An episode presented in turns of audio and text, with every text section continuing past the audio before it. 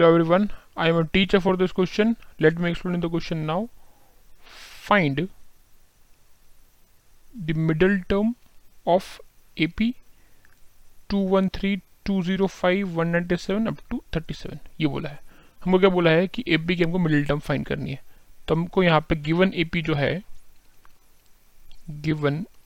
जो है हमारा वो क्या है 213,205,197 अप टू 37. तो इस पे से हमको क्या मिलता है कि A हमारा कितना है 213 है, D हमारा कितना है 205 माइनस 213, सो D कितना है -8 है.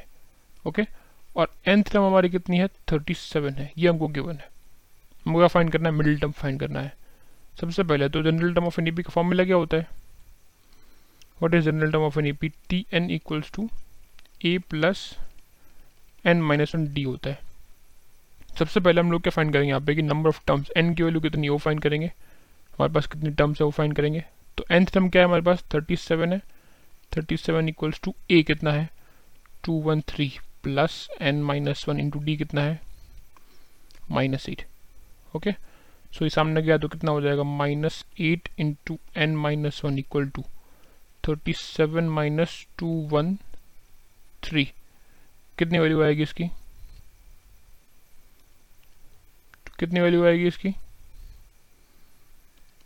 -176 आएगा ये, राइट. ये माइनस माइनस काट सकते हैं, प्लस कर सकते हैं.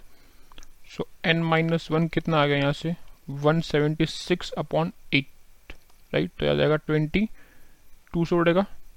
Okay 8 to 16 again. तो n इक्वल टू आ गया 23. मतलब नंबर ऑफ टर्म्स जो हमारी है इक्वेशन के अंदर AP के अंदर कितनी है 23 है. हमको पता है कि अगर नंबर ऑफ टर्म्स किसी भी सीक्वेंस के अंदर ऑड हैं तो उसकी मिडिल टर्म क्या आती है, मिडिल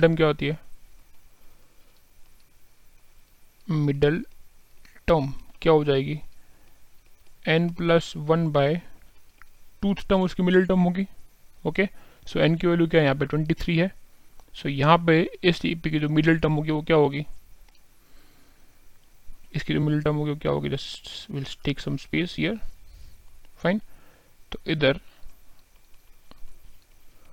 मिडिल टर्म क्या होगी हमारे पास 23 प्लस 1/2, मतलब कितनी हो गई 12th टर्म हो गई.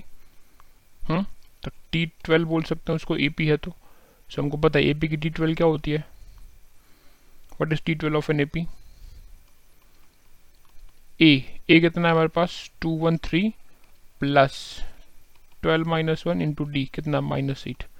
सो 213 माइनस कितना आ जाएगा 11 और ये -88. सो कितना आ जाएगा इधर से 213 माइनस अगर 88 करेंगे सो विल गेट अस कितना मिलेगा 125 मिल जाएगा. ओके तो 125 इज द मिडिल टर्म. तो final answer for the question is, क्या आएगा हमारा final answer, that middle term of the question is 125, right?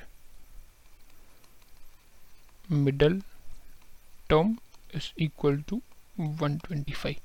I hope you understood the explanation. Thank you.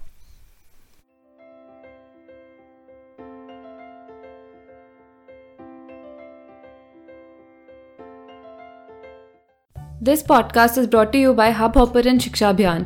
अगर आपको ये पॉडकास्ट पसंद आया तो प्लीज़ लाइक, शेयर और सब्सक्राइब करें और वीडियो क्लासेस के लिए शिक्षा अभियान के यूट्यूब चैनल पर जाएं.